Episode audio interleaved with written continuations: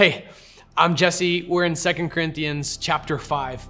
Paul has just gone on to teach about our bodies like they're just tents, a temporary dwelling place, and you're headed home.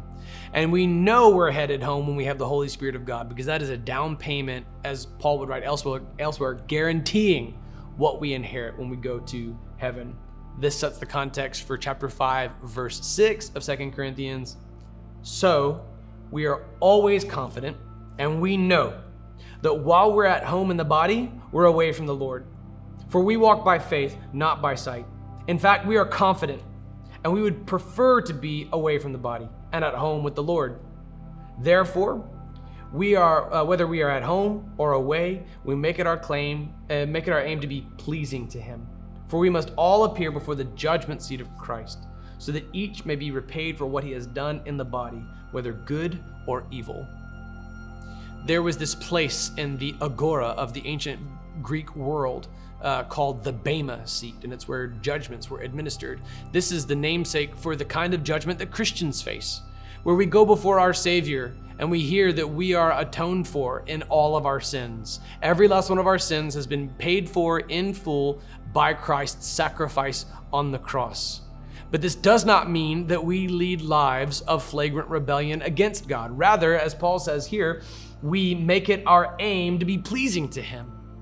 As he would write in the book of Ephesians, we try to lead lives that are worthy of our calling like Peter would write, bear fruit that is consistent with repentance. You don't try to do good things so you can curry favor with God. Rather, you try to lead a life that pleases God because every last one of your sins is atoned for by Christ on the cross. You don't earn more Jesus points, you're just trying to lead a life that is worthy of such a calling. You're bearing fruit naturally that is consistent with repentance. Because you have this down payment of the Holy Spirit of God in your life, you're gonna bear fruit. These don't elevate your standing with Christ, rather, they indicate it. You are not saved because you do good things. You just do good things because you've been saved. You make it the aim of your life to be pleasing to God. And we're confident, we're confident that when we're away from this body, this tent, this temporary dwelling, we're with the Lord. So, in the meantime, while we're in this tent, we want to please God. But there's going to come a day where we move out of the tent and into our permanent home, the heavenly city described in Revelation 21. And it's better by far. We're coming up on the end of Paul's ministry. When we get to Second Corinthians and 1st and 2nd Timothy, especially 2nd Timothy, we're coming to the end of Paul's life and he starts to kind of shift his tone in the book of Philippians, he's chained up and talking about in, in inexpressible and glorious joy. When we get to Second Timothy, he's like, "Look, I've, I'm, I'm ready to get out of here." All right, we're coming to the point in his ministry. He's like, "Look, I've fought the good fight. I've run the good race. I've got a reward waiting on me. I'm ready to get out of here." But you stinkers are the ones that are keeping me here, and it's better for you if I'm here with you. All right, so I'm going to stay here with you and keep on doing ministry, but I'm longing to be with Christ. He says, you can see a glimpse of that in chapter 5. It is better it, it, we would prefer, he says in verse 8, to be away from the body and at home with the Lord. My friend Phil, who is um, a doctor at Vanderbilt Hospital in downtown Nashville, he and I would get uh, like hot chicken at the restaurants in Nashville when I worked there. And uh, we both saw the same thing. He would see a difference between the way that Christian families would handle trauma, and I, I would see a difference in the way that Christian families would handle grief you know, only a minister would get this inside glimpse into how people grieve at their funerals. Uh, it would be unethical to try to make that your your you know thesis to go like take people's temperatures and say like rate your grief on a scale from 1 to 10 as you're going around to people's funerals and they're just like crying over someone that died and you're like i don't know how to answer. Like what kind of creep would take on an anthropological study of like gauge your grief at this funeral? How much did you really love frank? You know like how sad are you? Only ministers would ever get the chance to actually observe this. And I can tell you firsthand, I've done funerals for families who just kind of knew me as the token Christian in their lives. And I'm doing a funeral for someone that I don't know where they stand with God. They didn't bear any fruit consistent with repentance. They didn't lead lives aiming to please God. But I don't know. I don't know. I don't know. And then I've done a lot of funerals mostly for Christians who did profess Christ over the course of their lives. And there's a marked difference between those contexts.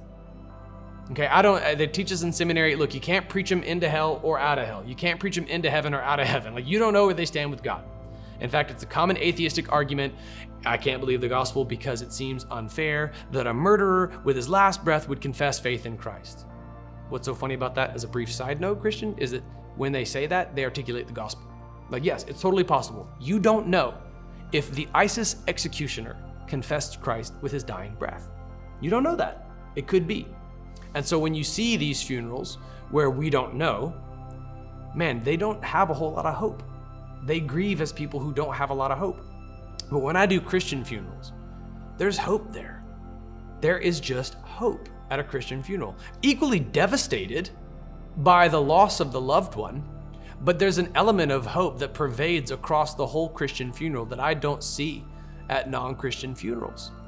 And only a minister who does a lot of funerals in both contexts would see that.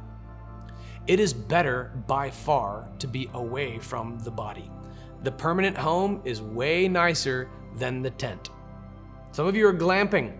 You got nice tents, but guess what? It's nothing. Nothing at all compared to the permanent home that Christ has secured for us with the down payment of our Holy Spirit.